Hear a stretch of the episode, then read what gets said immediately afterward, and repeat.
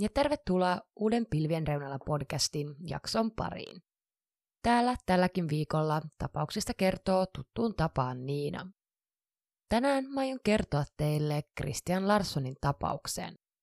Tapaus on ehdottomasti raain mun tähän mennessä käsittelyssä olleista tapauksista, joten mä suosittelen, että herkimmät kuuntelijat jättää kyseisen jakson välistä ja kuuntelee mieluummin vaikka jonkun toisen mun jaksoista.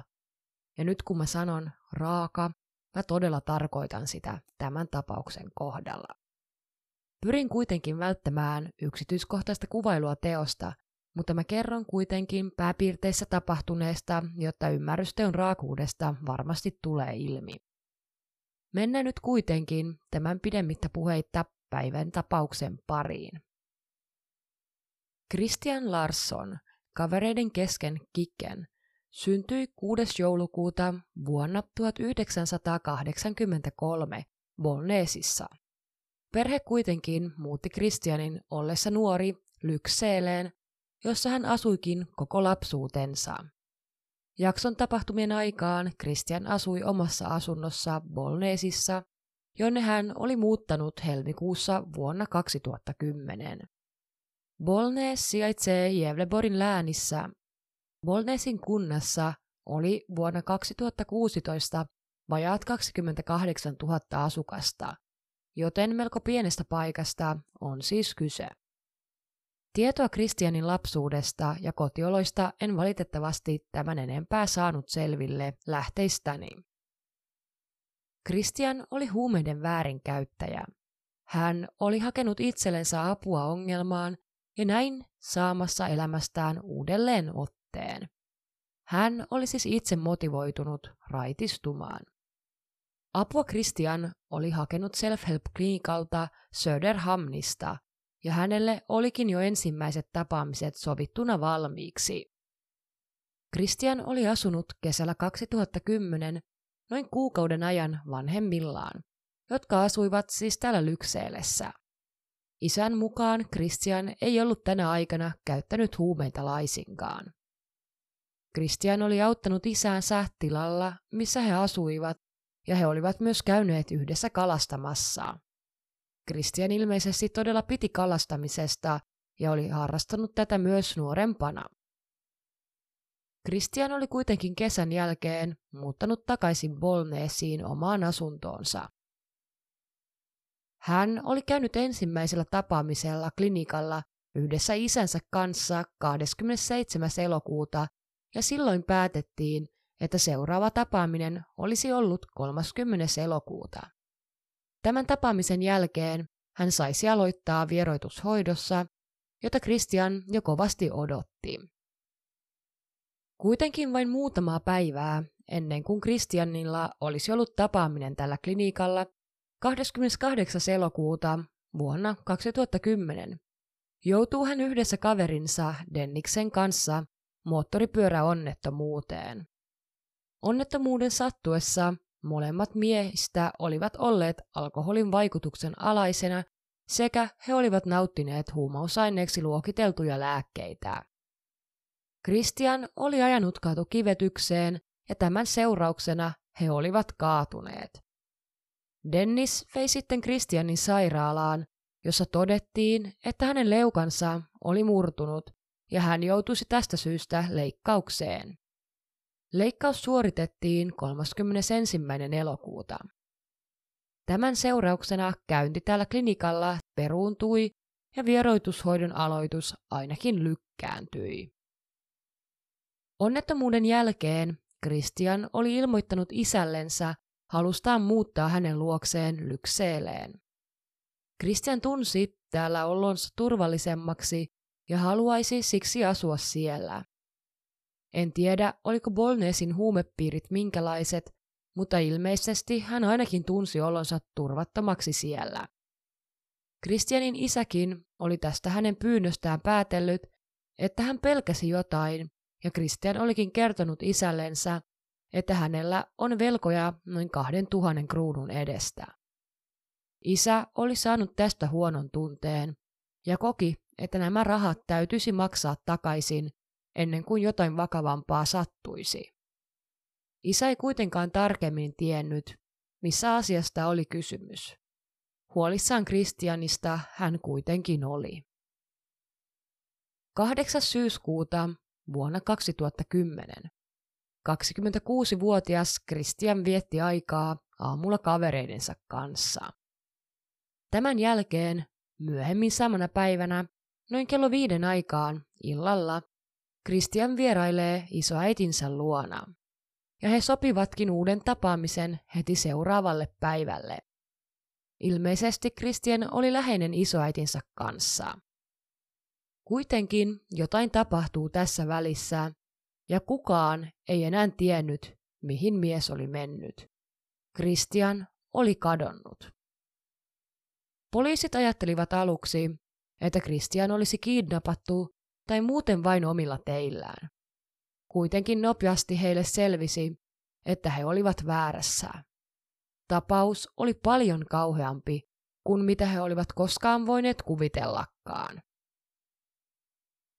Poliisit saivat nimettömän puhelun syyskuussa vuonna 2010 mieheltä, joka kertoi heille, että Bolneesissa oli tapahtunut murha.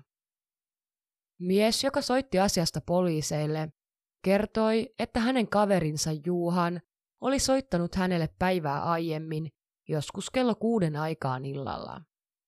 Juhan oli pyytänyt miestä ja tämän kaveria tulemaan hänen luokseen välittömästi. Kun mies ja hänen kaverinsa olivat saapuneet Juhanin luokse, huomasivat he, että hän oli laihtunut todella paljon. Juhanin vaatteet vain roikkuivat hänen päällään ja hän näytti todella kuihtuneelta. Asunnossa myös haisi vahvasti kloriitille, eli pesuaineelle. Kun miehet sitten astuivat sisälle asuntoon, kysyi Juhan heiltä, tiesivätkö miehet, että Kristian oli kuollut. Miehet kysyivät Juhanilta, oliko hän kuollut yliannostuksen seurauksena. Juhan vastasi heidän järkytyksekseen, että ei.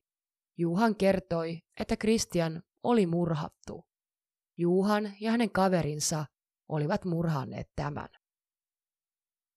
Juhan kertoi kavereillensa, että purkki, joka sisälsi huumausaineiksi luokiteltuja lääkkeitä, oli kadonnut mystisesti, ja miehet tiesivät varmaksi, että Christian oli tämän kyseisen purkin varastanut. Purkki oli sisältänyt ainakin Sopiklon nimistä lääkettä, joka on unilääke. Tämän seurauksena Andreas, myös heidän kaverinsa, oli soittanut Kristianille ja pyytänyt tätä tulemaan käymään heidän asunnossaan. Asunnossa sitten tapahtui jotain aivan kauheaa, jonka seurauksena Kristian menehtyi. Kyseinen kaveri, joka ilmoitti asiasta poliisille, oli kertonut myös, että Andreas oli jo aiemmin soittanut hänelle ja kertonut, että Kristian tulisi tappaa ja pyytänyt myös tätä kaveria mukaan kyseiseen tekoon. Hän ei kuitenkaan ollut uskonut, että tekoa toteutettaisi oikeasti, ja ei ollut siksi ilmoittanut asiasta tässä vaiheessa eteenpäin. Nyt oli kuitenkin jo myöhäistä. Nyt poliisi olisi saanut tietonsa, että Christian oli murhattu. Epäiltyjä tapahtuneelle oli kolme. Juhan, Andreas sekä Dennis. Poliisit alkoivat tekemään tutkimuksia kaverin soiton jälkeen saadakseen selville, oliko se mitä mies heille kertoi varmasti totta. Poliisit päättivät pidättää Juhanin, Andreaksen ja Denniksen 11. syyskuuta ensin epäiltynä kidnappauksesta, koska Kristianista ei oltu löydetty vielä jälkeäkään. Pikkuhiljaa poliisit alkoivat saamaan todisteita miehiä vastaan ja miehiä epäiltiinkin virallisesti murhasta. Miehet pysyivät vangittuna. 12. syyskuuta 2010 poliisit lähettivät partion Juhanin asunnolle, jotta he voisivat tutkia asuntoa mahdollisten verijälkien varalta. Asunnosta ei kuitenkaan kyetty löytämään verijälkiä eikä mitään muitakaan todisteita siitä, että asunnossa olisi tapahtunut murhaa. Poliisit kävivät myös Kristianin asunnolla, joka oli todella sotkuinen. Siellä oli tyhjennetty kaappeja tavaroista ja vaatteet oli revitty kaapista ulos. Myös huonekaluja oli kaatuneina. Asunnosta näki, että siellä oli selkeästi etsitty jotain, ja se oli todella sotkuinen ja sekaisin. Poliisit olivat tässä vaiheessa kyenneet selvittämään hieman enemmän tapahtuneesta. He tiesivät, että Christian oli kadonnut, heillä oli huolestuneet vanhemmat, Christianin pengottu asunto sekä jotain tietoa, mitä he olivat löytäneet internetin välityksellä. Tästä en kuitenkaan tiedä tarkemmin, mistä oli kyse. Heillä oli myös kolme epäiltyä. Pian Juhanin asuntoon lähetettiin tutkija tekemään tarkempaa rikosteknistä tutkintaa. Tarkemmista tutkinnoista huolimatta asunnosta oli todella vaikea löytää mitään todisteita. Asunto oli todella siisti ja hyvin siivottu, varsinkin kylpyhuone. Kuitenkin todella tarkan tutkinnan seurauksena kyettiin löytämään muutama todella pieni veripisara lattialta sekä tapetista. Veripisarat olivat vain maksimissaan millin kokoisia, että en yhtään ihmettele, jos niitä oli vaikea löytää. Veripisaroista otettiin tietenkin näytteet. Aluksi kaikki kolme miestä kiistivät sen, että mitään rikosta olisi koskaan tapahtunut. Televisiossa pyydettiin kansalaisilta vihjeitä Kristianin olin paikasta, jos joku olisi nähnyt häntä ja hän olisi sittenkin elossa. Myös Juhanin, Andreaksen ja Denniksen puhelimia tutkittiin, koska poliisit halusivat selvittää, missä miehet olivat olleet yöllä 7. ja 8. syyskuuta välillä. Kuulusteluita käydään lisää ja pikkuhiljaa miehet alkavat kertomaan asioita siitä, mitä Juhanin asunnossa tapahtui kyseisenä yönä. Teko oli kaiken selvittyä todella raaka. Poliisi pystyi pikkuhiljaa muodostamaan kuvan, mitä oli oikeasti tapahtunut, vaikka kaikkia yksityiskohtia ei tietenkään kyetty varmistamaan. Kaikilla kolmella epäilyllä oli tietenkin poliisin kuulusteluissa oma versionsa tapahtuneesta. Käydäänkin seuraavaksi läpi, mitä kukin miehistä kertoi tapahtumien kulusta. Koittakaa pysyä perässä, sillä voi olla hieman sekavaa, mutta mielestäni nämä kuulusteluissa kerrotut asiat selventävät hyvin sen, mitä kyseisenä iltana on mahdollisesti tapahtunut. Juhanin versio illan tapahtumista oli seuraavanlainen. Juhan oli kertonut kuulusteluissa, että kaikki tapahtui hänen asunnossaan. Andreas sekä Christian olivat saapuneet yhdessä Juhanin asuntoon. Juhan kertoi, että hän oli ensimmäinen, joka oli lyönyt Christiania nyrkillä. Tämän jälkeen myös Andreas oli lyönyt miestään. Näiden lyöntien seurauksena Christian oli kaatunut lattialle. Noin kymmentä minuuttia myöhemmin kolmas mies, Dennis, oli myös saapunut asunnolle. Denniksen saavuttua paikalle oli hän kävellyt suoraan Kristianin luokse ja myös lyönyt miestä. Tässä vaiheessa Juhan oli hakenut jotain työkaluja. Hän kertoi tämän jälkeen lyöneensä Kristiania jakoavaimella ympäri kehoa, kuitenkin enimmäkseen jalkoihin sekä käsiin. Juhan kertoi, että ensin iskut eivät kohdistuneet Kristianin päähän, mutta tilanne oli myöhemmin kyllä eskaloitunut myös lyönteihin päähän. Verta oli ollut paljon, mutta Juhan ei ollut varma, tuliko se Kristianin päästä vai muista haavoista. Juhan kertoi myös, että Kristian oli yrittänyt suojautua iskulta käsiensä avulla, mutta ei kuitenkaan ollut tässä onnistunut. Pahoinpitelyn jatkuttua jo pidemmän aikaa oli Dennis ehdottanut, että miehet kantaisivat Kristianin kylpyammeeseen. Juhan ei kuitenkaan tiennyt, mistä kyseinen idea oli saanut alkunsa ja miksi näin toimittiin. Dennis ja Andreas oli sitten teipannut Kristianin kädet ja jalat yhteen, jonka jälkeen he kantoivat miehen kylpyammeeseen. He olivat myös laittaneet sukan Kristianin suuhun, jota tämä ei pystyisi huutamaan. Tämän jälkeen sekä Dennis että Andreas olivat suihkuttanut Kristianin päälle kylmää vettä, jotta tämä myöntäisi sen, minne oli piilottanut tämän kadonneen lääkepurkin. Christian oli sitten lopulta kertonut, että purkki olisi hänen asunnossaan, ja Juhan kertoi lähteneensä tarkistamaan asiaa. Purkkia ei löytynyt ensimmäisellä kerralla, kun Juhan oli lähtenyt asunnolle. Juhan oli välissä palannut omalle asunnolleen, mutta kuitenkin pian lähtenyt uudestaan etsimään purkkia.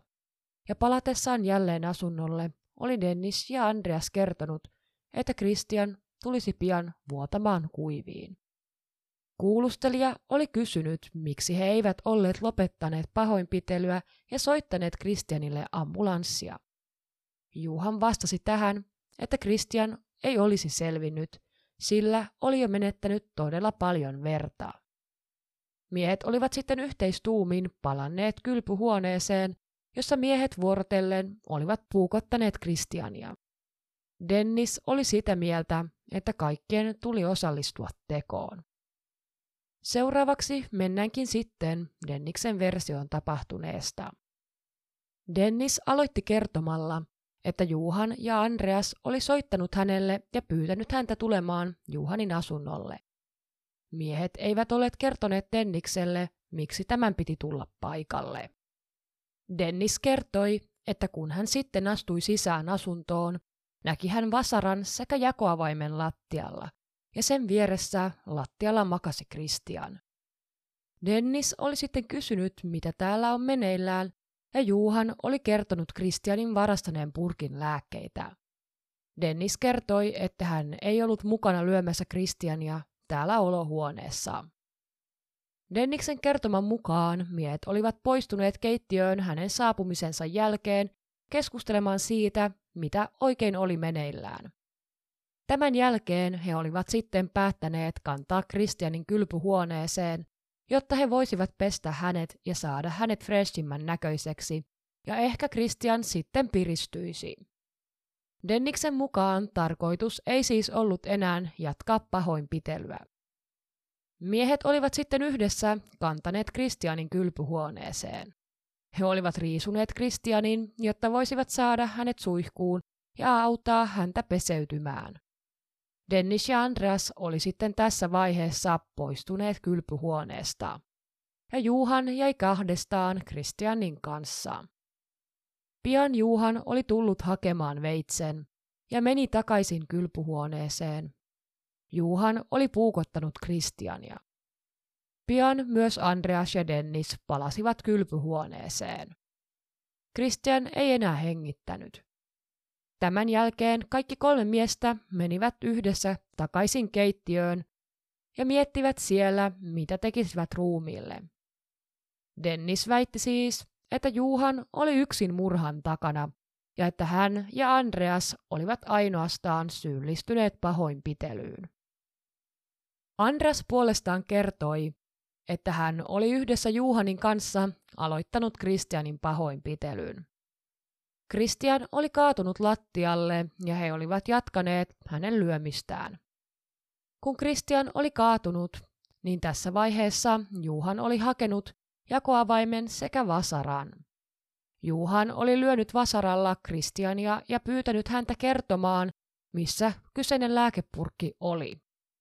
Andreas kertoi myös, että lattialla oli runsaasti verta ja että Kristian oli sanonut, että ei ollut tietoinen purkin olin paikasta.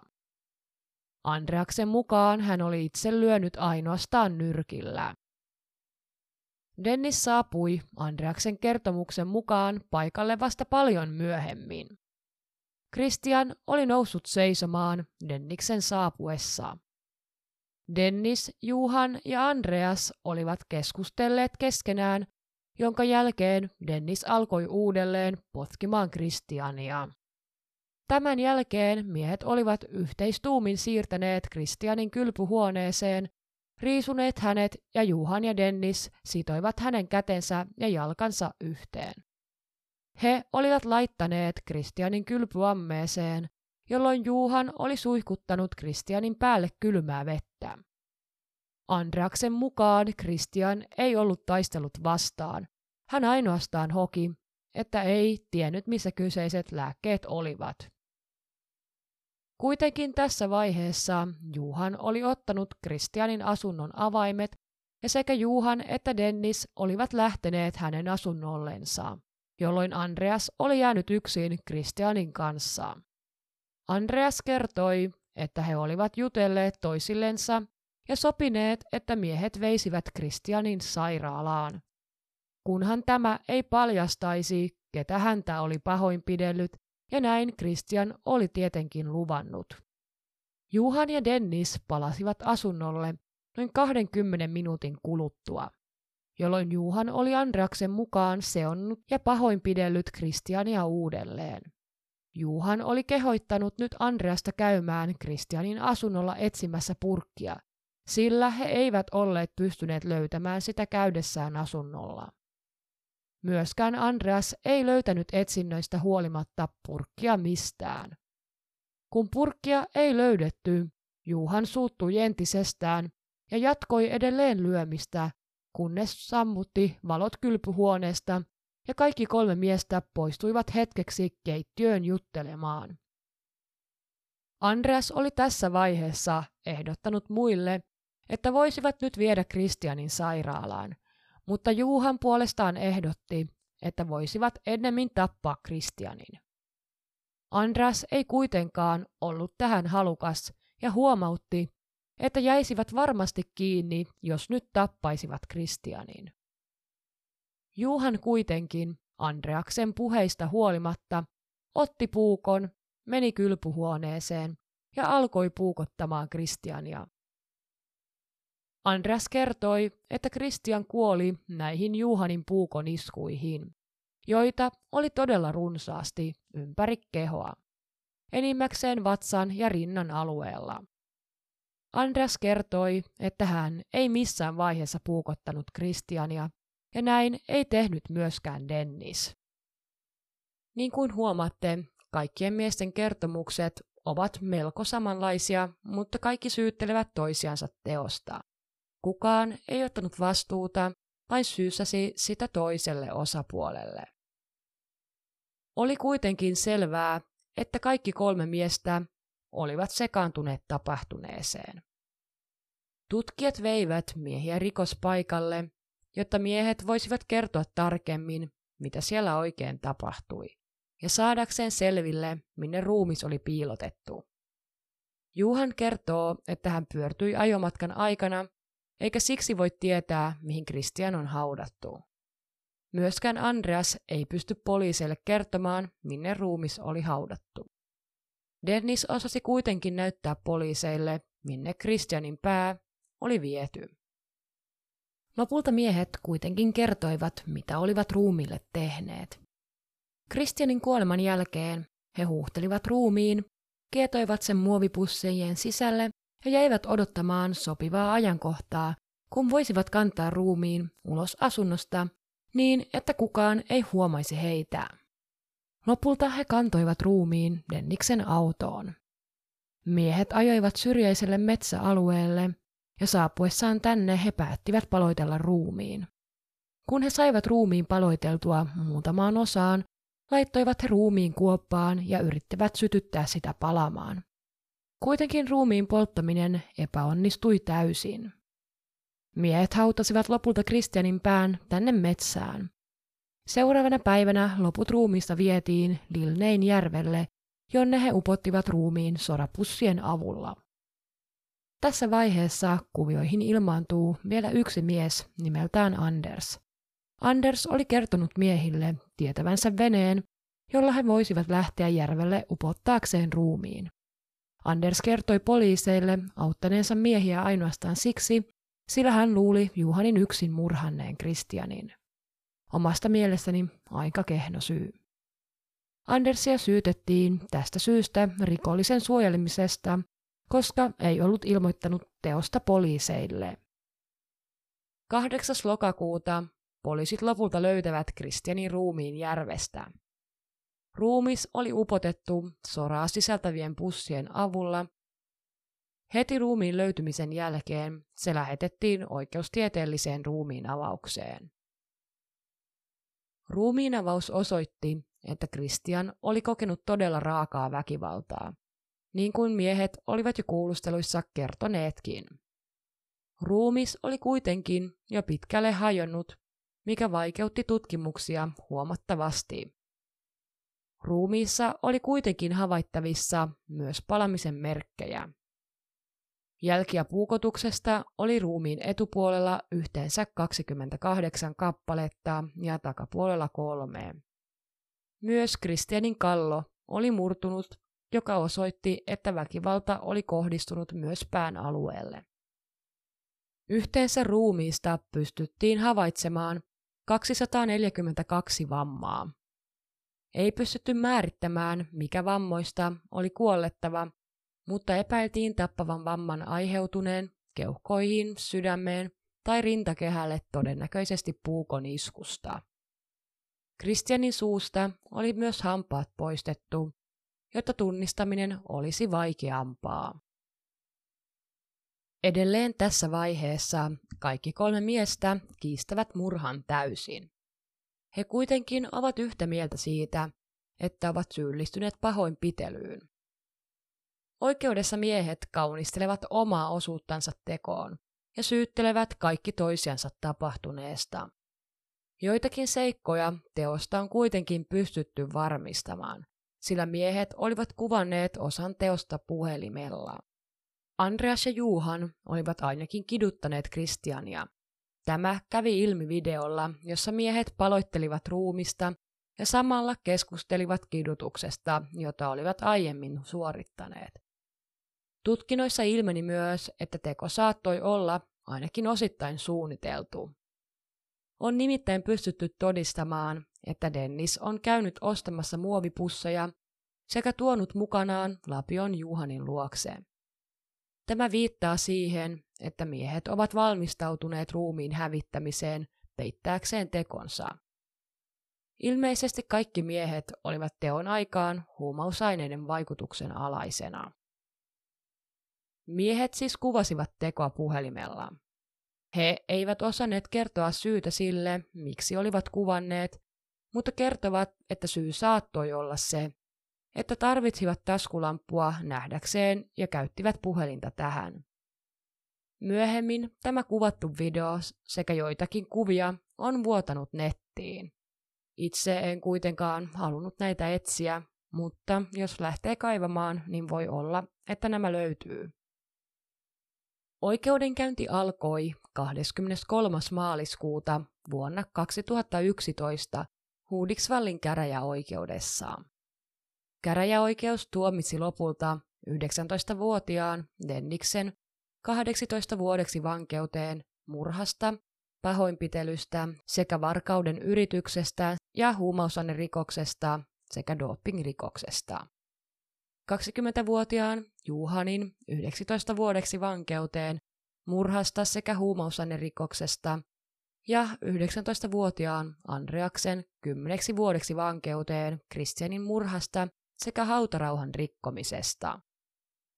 Koska kaikki murhaan syyllistyneet olivat alle 21-vuotiaita, ei heitä pystytty tuomitsemaan kuin maksimissaan 14 vuodeksi vankeuteen.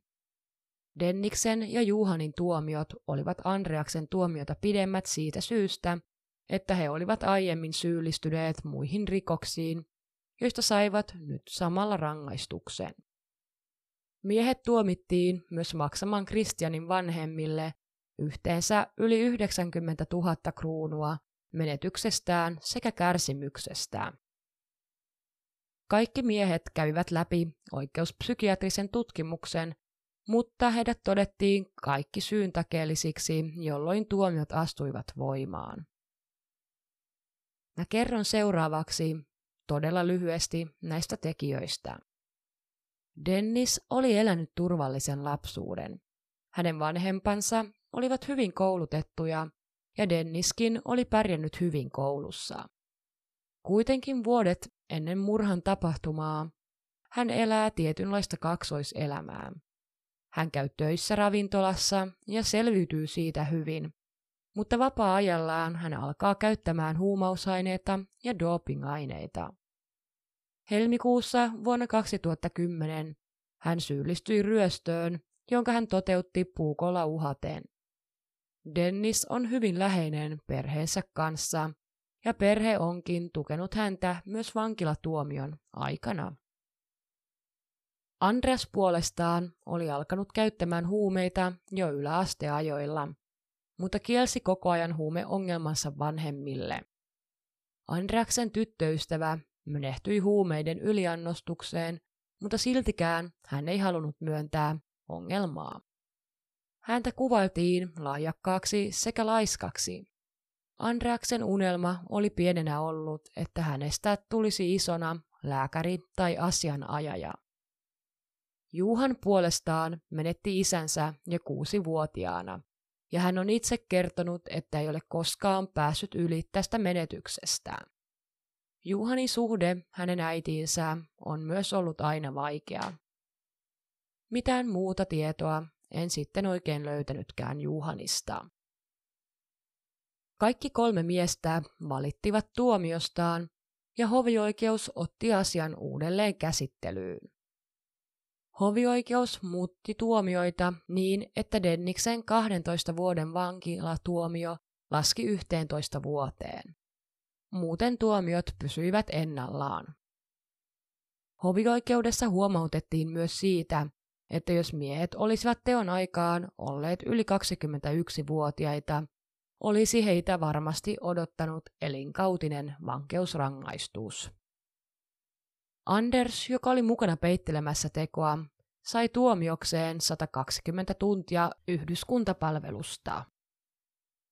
Miehet ovat ilmeisesti käyttäytyneet hyvin vankilassa. Kaikki ovat uusimpien tietojen mukaan vapautuneet vankilasta vuosien 2017 ja 2018 aikana. Jonkun teorian mukaan, johon viranomaiset eivät kuitenkaan usko, murha olisi suoritettu pääsykokeena rikollisryhmään nimeltä Libertad Crew. Kaikista kauhein asia tässä tapauksessa on se, että teon jälkeen yksi miehistä löysi tämän lääkepurkin. Christian ei ollut ikinä varastanut sitä. Hänen henkeensä riistettiin siis lääkeainepurkin vuoksi, jota hän ei oikeasti ollut edes varastanut. Christianin henki oli noin kahden tuhannen kruunun arvoinen. Kiitos, kun sä kuuntelit tämän päiväisen jakson, ja toivottavasti sä viihdyit sen parissa sen raakuudesta huolimatta. Sä löydät tuttuun tapaan kuvia tapaukseen liittyen podcastin Instagramista pilvien reunalla pod. Sä voit halutessasi laittaa mulle myös jaksotoiveita, palautetta ja muuta kommenttia tänne Instagramiin.